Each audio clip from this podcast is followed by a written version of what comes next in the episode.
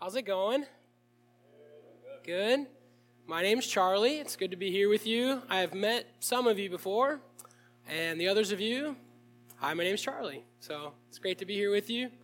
And uh, just a couple of things by introduction. Um, Iowa City is back here, right? Yeah, Iowa. Man, there's okay. One person's excited about being from Iowa City. Yeah, like well, you know, I grew up in Williamsburg, Iowa, which is really close to Iowa City. And I saw a lot of Hawkeye gear tonight, just warmed my heart. So, amen. God is working, right? And uh, I think this is the first time, I don't know if it's the first time, but Jared down here was my college roommate. Yeah. And so, if you really want some stories, he's got them. So, uh, but I'm, I'm really excited to be here with you uh, IRBC, this camp, is a very special place for me. God did a great work in my life when I was a teenager here. I was sitting somewhere like back over here, and uh, we had pews back then, and there was so many people in here. They put metal chairs in the aisle to fit everybody in. And I can still remember sitting here, and my counselor Brandon was sitting next to me in one of those chairs, and we start singing some of these songs. And I didn't grow up in a Christian home. I didn't grow up going to camp. It was a new thing for me. And probably the first thought in my mind was like, what did you get yourself into? And then they started preaching from the Bible. And I'm like, wow, really? What did you get yourself into? Uh, and then God started working in my life. And I, the first time I was here, I was a sophomore in high school. I was 16, and I didn't have a clue in the world. Okay? Uh, and if you would have told me then that you would be preaching at Winter Meltdown in 2020, I'd be like, you are crazy. But here we are. And so, because of the significance this place has to me, and knowing that God is here, that's, that's why this is a special place. It's not because of the camp in and of itself, but this is a place where God is, and He is here with us, and He wants to work in our hearts and our lives. And because of that, and because of how God has worked in my life here, I'm just super excited to open the Word with you. And so I'll just ask as we are here in chapel, just give that attention, not to me. I'm not worth it. Okay? But God and truth is.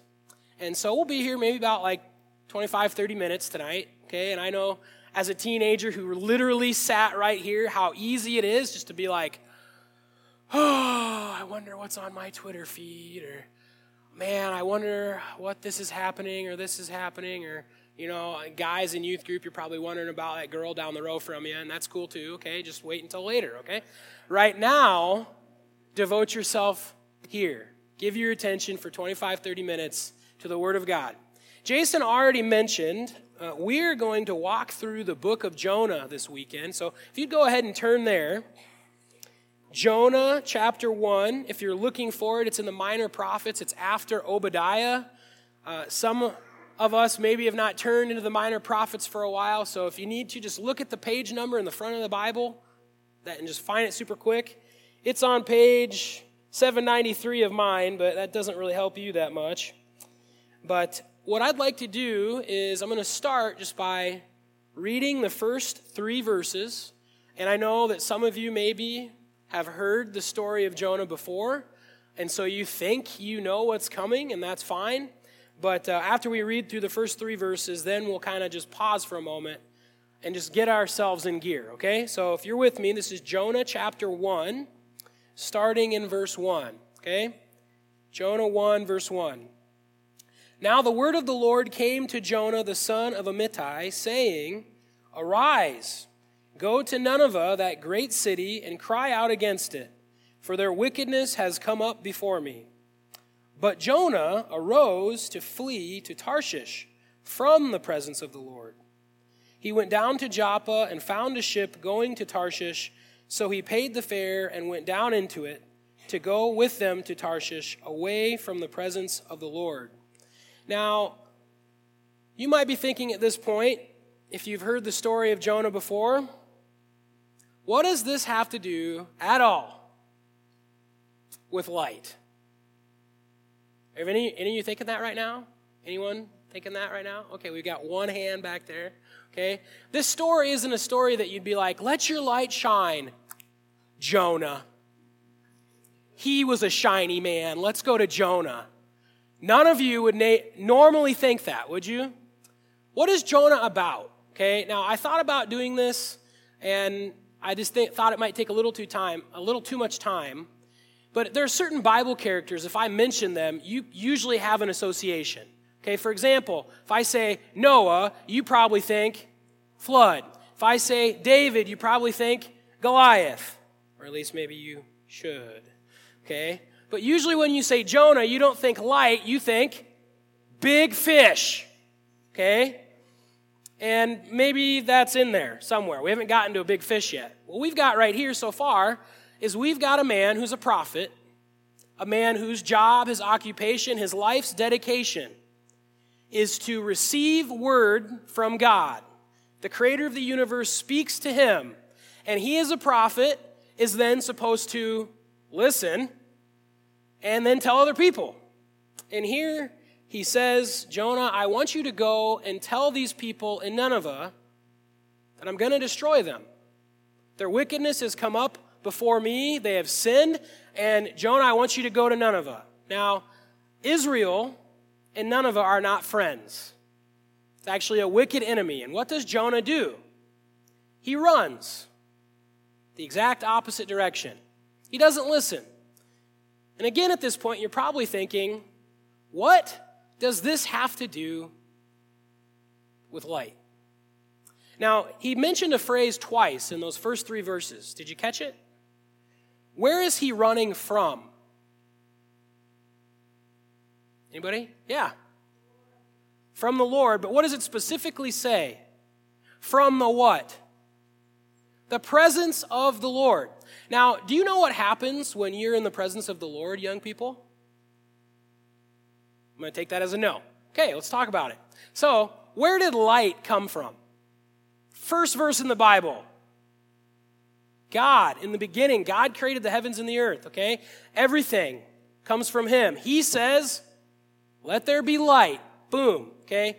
When you're in the presence of God, when you're around someone like this, it usually affects you. Okay?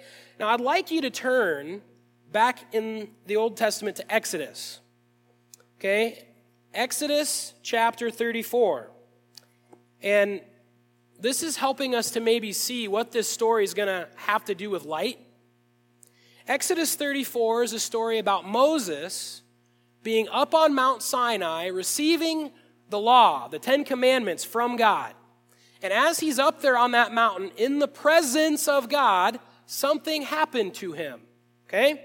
So, Exodus 34, verse 29. Now it was so when Moses came down from Mount Sinai, and the two tablets of the testimony were in Moses' hand when he came down from the mountain, that Moses did not know that the skin of his face shone while he talked with him, while he talked with him. So when Aaron and all the children of Israel saw Moses, behold, the skin of his face shone. So Moses is up on the mountain. He's in the presence of God, and what happens? Literally, his face is glowing. Like your shirts are going to glow tonight in the dark. Moses walked down and he's beaming. His face is shining. Why? He's in the presence of the Lord. Now, I don't think that's why Jonah is running. I don't think Jonah's afraid that his face is going to start shining and he's like, I don't want that. Get me out of here. Okay? I want you to turn to another passage now, okay? Turn to Second Corinthians. The shining that we're talking about up here, let your light shine, the light of Christ shining in and through your life is not a physical light. Okay? Now, Moses was in the presence of God, and, and this provides a very unique illustration for us. Okay? Second Corinthians chapter 3, and let's look at verse 12. Okay? And just, again, we're just explaining what does Jonah have to do with light? Okay? Chapter 3, 2 Corinthians chapter 3, verse 12. Therefore, since we have such hope, we use great boldness of speech, unlike who we talking about? Someone with some confidence. Give me some. Thank you. We're talking about Moses. You guys can, this is a communication here. You can talk back to me, okay? I might slap you later, but it's fine. It's fine. That was supposed to be a joke. You're supposed to laugh at that. Thank you, Jared. See, he's, he's put up with this before, okay? He knows. He knows. Okay, we're talking about Moses, okay? Now, therefore, since we have such hope, we use great boldness of speech, unlike Moses, who put a veil over his face so the children of Israel could not look steadily at the end of what was passing away. He's talking about that same story in Exodus 34. Moses comes down from being where? In the presence of God, his face is shining. And here he's going to use that as an illustration, not of physical shining, but of the change that God will produce in our hearts. Okay, so we'll keep reading. But, verse 14, their minds were blinded, for until this day the same veil remains unlifted in the reading of the Old Testament because the veil is taken away in Christ. But even to this day, when Moses is read, a veil lies on their heart. Nevertheless, when one turns to the Lord, the veil is taken away. I think I already read. Now, verse 17. Now the Lord is the Spirit, and where the Spirit of the Lord is, there is freedom or liberty. And we all, with an unveiled face, beholding as in a mirror the glory of the Lord, are being transformed into the same image from glory to glory, just as by the Spirit of the Lord. So he says, just like Moses had a veil over his shining face, people have a veil over their heart, and they can't see the glory of God. But when you turn to Christ, something happens. The veil is lifted not off of your face, but off of your heart. You can see who Christ is.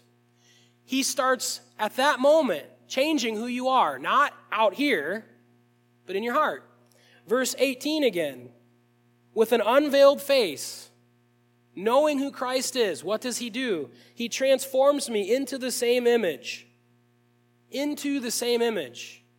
He makes me like Christ. He changes who I am.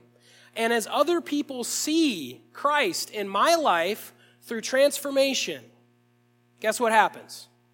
The glory of an eternal, universal God shines through your life. They see Christ as you're changed to be like him. Now, what does Jonah have to do with that? And you can turn back to Jonah. To be changed into the image of Christ, to be made like him. Moses was in his presence.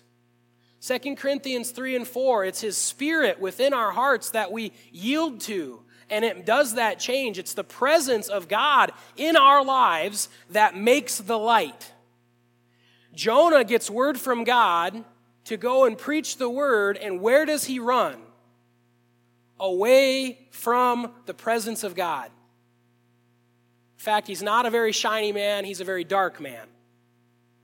The man that you would expect to be obedient, love the Lord, love the Word, want to go and tell people about God, runs from the presence of God, wants nothing to do with that light. And as Jason said earlier, man, does that sound familiar? Absolutely it does. I do it all the time. Do it almost every day if I put myself on autopilot. But we won't get into that for now. Let's just keep going. So that's what we're looking at here. What does Jonah have to do with light? When we run from the presence of God, there's no light being produced. And what this whole story is about here in Jonah, and you can look in your notes, is God's big idea in this story about Jonah? Is his big idea just about a big fish? The answer is no. It's going to come down to this question. When you run from the presence of God, there's no light at work in your life, no light being produced. You're turning away from God. You're in sin. You don't want anything to do with Him. What should you do? what should Jonah do? What are many people in this story going to do? They need to repent. Okay? And you can see there's a, two questions there. Is God's big idea a big fish? No, it's repentance. It's when I'm running away from his presence, how do I get back? And the answer is repentance. Second question What is repentance? That word in Scripture means to change my mind. In our vernacular, maybe to turn around. Okay?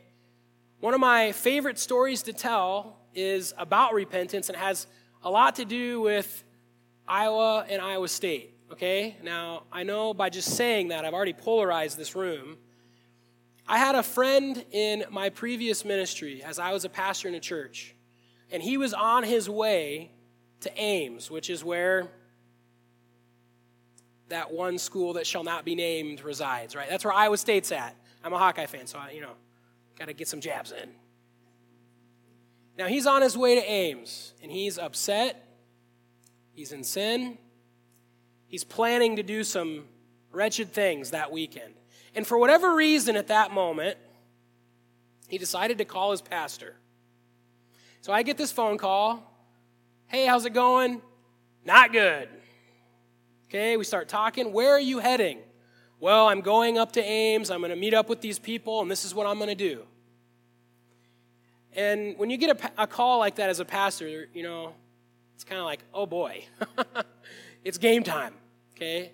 And as we talked on the phone, God worked through his word, opened that young man's eyes, and he came to the conclusion I need to turn around. He recognized the way he was going was wrong. I don't want to go there anymore. I want to go back that way. I said, Hey, what are you going to do about it? I'm going to turn around and come home. That's a great picture of repentance. You're fleeing the presence of God. You're planning to do what you know you're not supposed to do, what God would never want you to do. And God opens your eyes. And what is repentance? It's recognizing I'm going the wrong way, stopping, turning around and going home. And as I already said, I lived in Williamsburg. So for that young man, what was it? I'm not going to Ames anymore. I'm coming back home, which is, for the sake of the story, to Iowa City. I hear, I hear that amen, Jared. Thank you. But that is what repentance is. And this whole story of Jonah is really a study in repentance. It's the prophet running away, and is he going to turn around?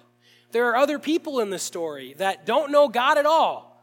And when they hear the word of God, are they going to repent? Are they going to turn around?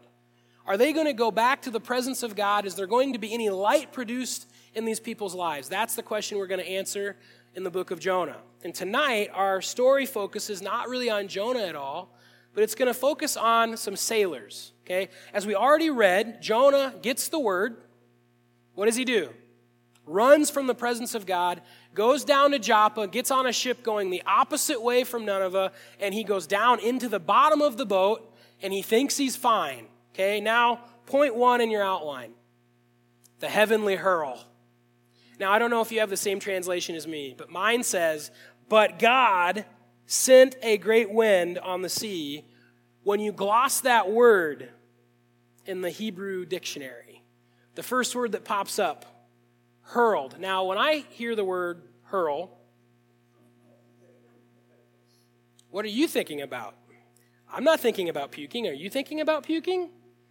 Yeah, okay, I'm thinking about puking too. Okay. Hurled. That's the idea. God just violently throws. Like, you ever get to that point where you think something's gonna, and you just out of nowhere, okay, that's the idea here. It's okay, you can laugh. It's supposed to be funny. That's the idea here.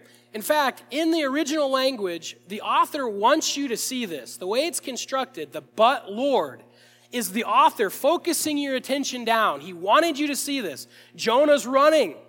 Get me out of here. No light, please. I like that darkness. And God violently throws at that ship on the sea a great storm. And there was a mighty tempest on the sea, so that the ship was about to be broken up. Then the mariners were afraid. This is verse 5 in Jonah. The mariners were afraid, and every man cried out to his God. Now, you notice something right there. They don't believe in Jehovah, the God of Israel. Everyone's calling out to their God. These are pagans. They have no clue. They don't know that there's one God. They're crying out to the God of the sea, the God of the air, like their God. Help us. And of course, what do we know is true? Those gods don't exist. Nothing's going to happen. But they're trying. It's funny that the prophet's running and hiding in the bottom of the boat, and the sailor's first inclination is, let's ask our gods. I think everyone kind of has that reaction when they're about to die. Okay, let's keep going. They cried out to his God and threw the cargo that was in the ship into the sea to lighten the load. And again, there's an emphasis here in the original to focus down. But the Lord hurled, but Jonah had gone down into the lower parts of the ship, had lain down, and was fast asleep. So the captain came to him and said to him, What do you mean, sleeper? Arise, call on your God. Now, it might be a little tricky for Jonah to call on his God at this point, right? Since he's in very gross disobedience, like, no, I'm actually not on good terms with that guy. It's funny that the captain says, Cry out to your God, Jonah. And then nothing else is recorded right there. The story just keeps going. It's almost like Jonah is in this like sleepy stupor and it's like, Hey, cry, cry out to your God. He's like, uh, what? It's like, here's the prophet. Shouldn't this be the one guy that gets it? Call to your God. He's silent. Okay, the story keeps going. So, verse 7 they said to one another, Come, let us cast lots that we may know for whose cause this trouble has come upon us. So they cast lots, and the lot fell on Jonah. They said to him, Please tell us, for whose cause is this trouble upon us? What is your job? Where are you from? What is your country? And of what people are you? And he said to them, I'm a Hebrew, and I fear the Lord. Now I have to, I have to dramatize this because it's hilarious. Does someone who fears the Lord run from him? Disobey him? No. The fear of the Lord is reverence, it's respect, it's obedience, it's holiness. And they're like, hey, Tell us who you are. And I can just hear Jonah be like, Yes, I am a Hebrew, and I fear the Lord. Yes, I fear him. No, you don't. You've gone the wrong way. You've fled. You've running away from his presence. I fear the Lord, the God of heaven who made the sea. Now that's important, isn't it? You're in a boat that's about to sink. And it's like, hey, I know the God who made the sea. I can fix this problem, maybe, but he's running. Verse 10 Then the men were exceedingly afraid and said to him, Why have you done this? For the men knew that he had fled from the presence of the Lord. There's that phrase again. Because he had told them, Hold up. You want to talk about a bad testimony? yes, I'm a Hebrew, I'm a prophet, I fear the Lord. But here's the deal I'm actually running from him. Okay? Yes, I know the God who made the sea, but I'm trying to get away. Does that not sound weird to you? Is that not awkward? Absolutely, it's awkward. You would expect a prophet to be the man who's bold in the truth, who has conviction, who's going to do what God wants. And here he is doing everything wrong. He needs to turn around, he needs to repent. He's not quite ready yet. Okay? Jump down to verse 12. Or, excuse me, verse 11. They said to him, What shall we do to you that the sea may be calm for us? For the sea was growing more tempestuous. And he said to them, Pick me up and throw me into the sea. Now he's just being stupid.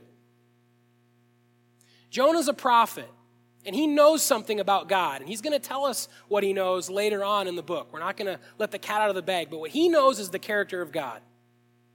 And Jonah knows to fix this problem, all I have to do is repent.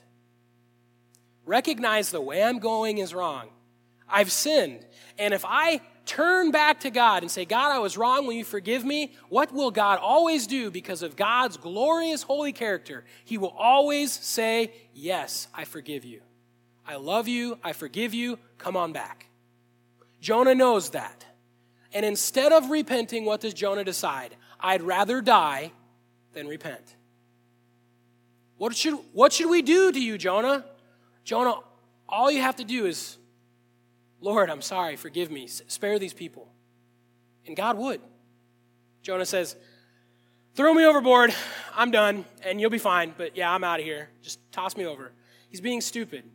He doesn't want to humble himself, he doesn't want to repent. Okay? Let's keep reading. Verse 12 He said to them, Pick me up and throw me into the sea, then the sea will be calm before you, for I know that this great tempest is because of me. Nevertheless, verse 13, the men rowed hard to return to land, but they could not, for the sea continued to grow more tempestuous against them. So if you were in that boat, you're trying as hard as you can. What do you do? Well, the sinking sailors decide toss the prophet, okay? Verse 14, therefore they cried out to the Lord and said, We pray, O Lord, please do not let us perish for this man's life. Do not charge us with innocent blood, for you, O Lord, have done as it pleased you. So they picked up Jonah and threw him into the sea. Now, something very interesting just happened there. You remember when the captain's in the bottom of the boat says, Hey, what are you doing, sleeper?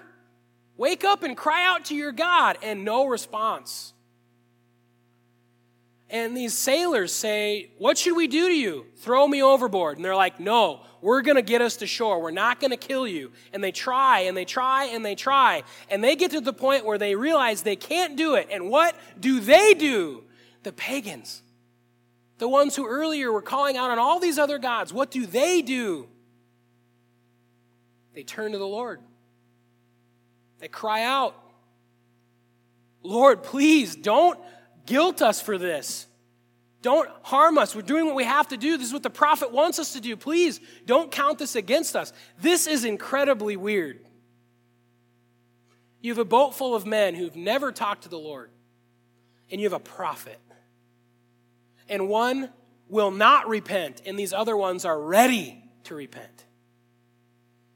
Surprise, surprise, they throw Jonah overboard. What happens?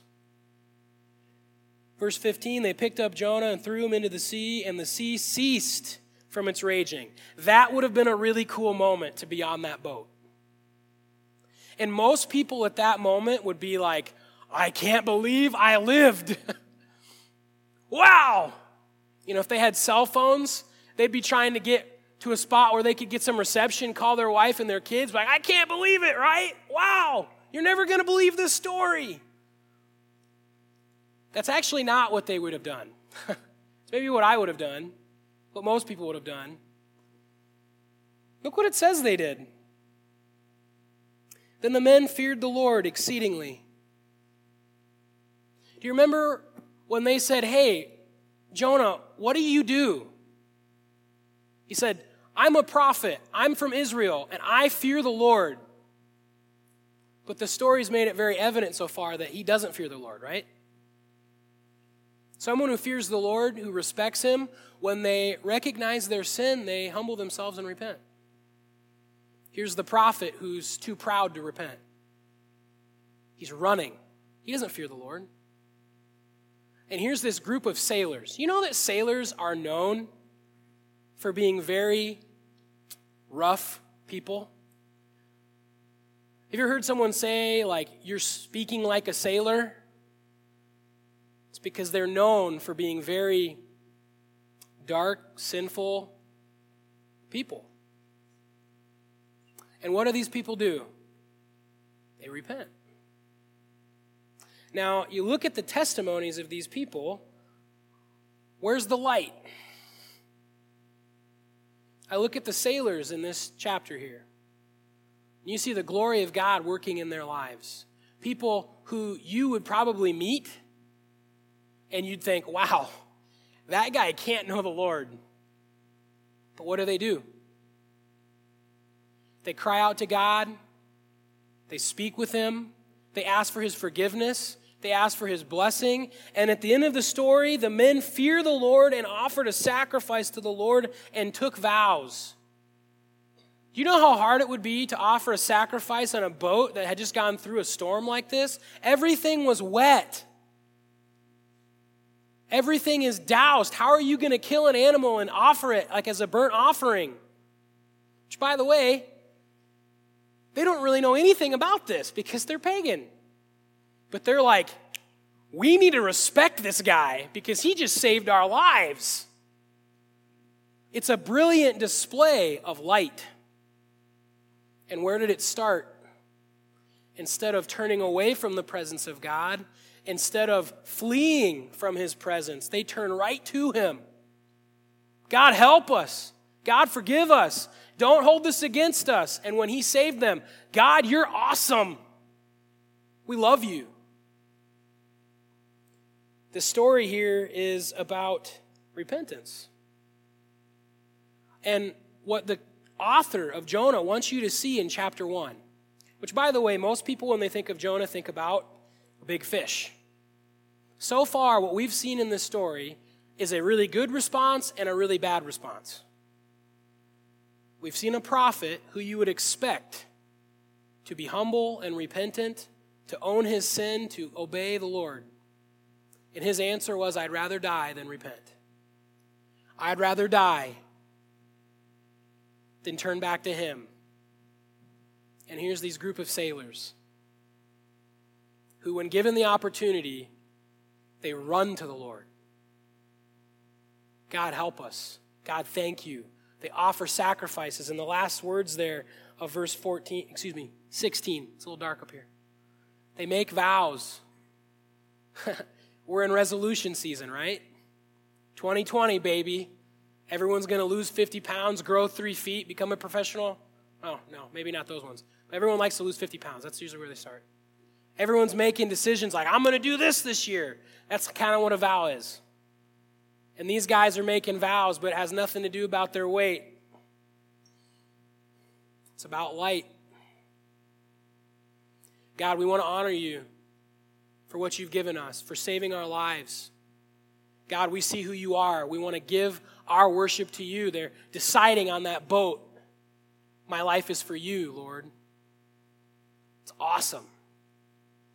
All started with them, instead of turning away, turning to. Now, I know it's been a short time in the Word tonight, okay? And we're going to come back to these themes every chapel. You're going to hear about repentance so much, you're probably never going to want to hear about it again. I hope not, but maybe you will. What I'd like you to think about as we close this time off look at your own heart. Now, I'm not talking about things you've done. I'm not talking about, I did this, I didn't do this that I knew I should have done. I'm talking about emotions, attitudes, what's going on inside of you, in your spiritual man.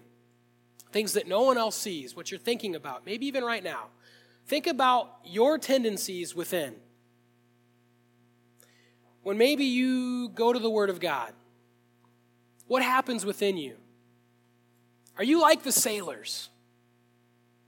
You just leap at the chance to turn to the Lord for help. Like, oh man, I want to read that Bible today. I want to hear from the Lord.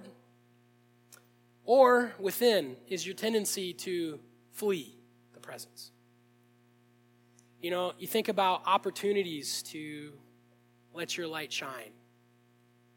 I'm not talking about what you do, I'm talking about when you have opportunities to share.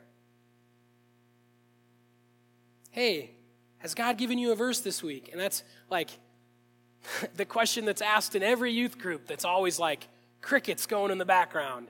Anyone have a blessing this week? 20 minutes later, Okay, no one has a blessing this week. Okay. When you have an opportunity to share about what God's doing in your life, what's the tendency within you? Flee the presence? Hide? Get me out of here? Like the sailors. Man, God's great. I want to make decisions to live for Him. Look what He's done for me. That all starts with what's going on within and making that turn. The turn that Jonah made took him away.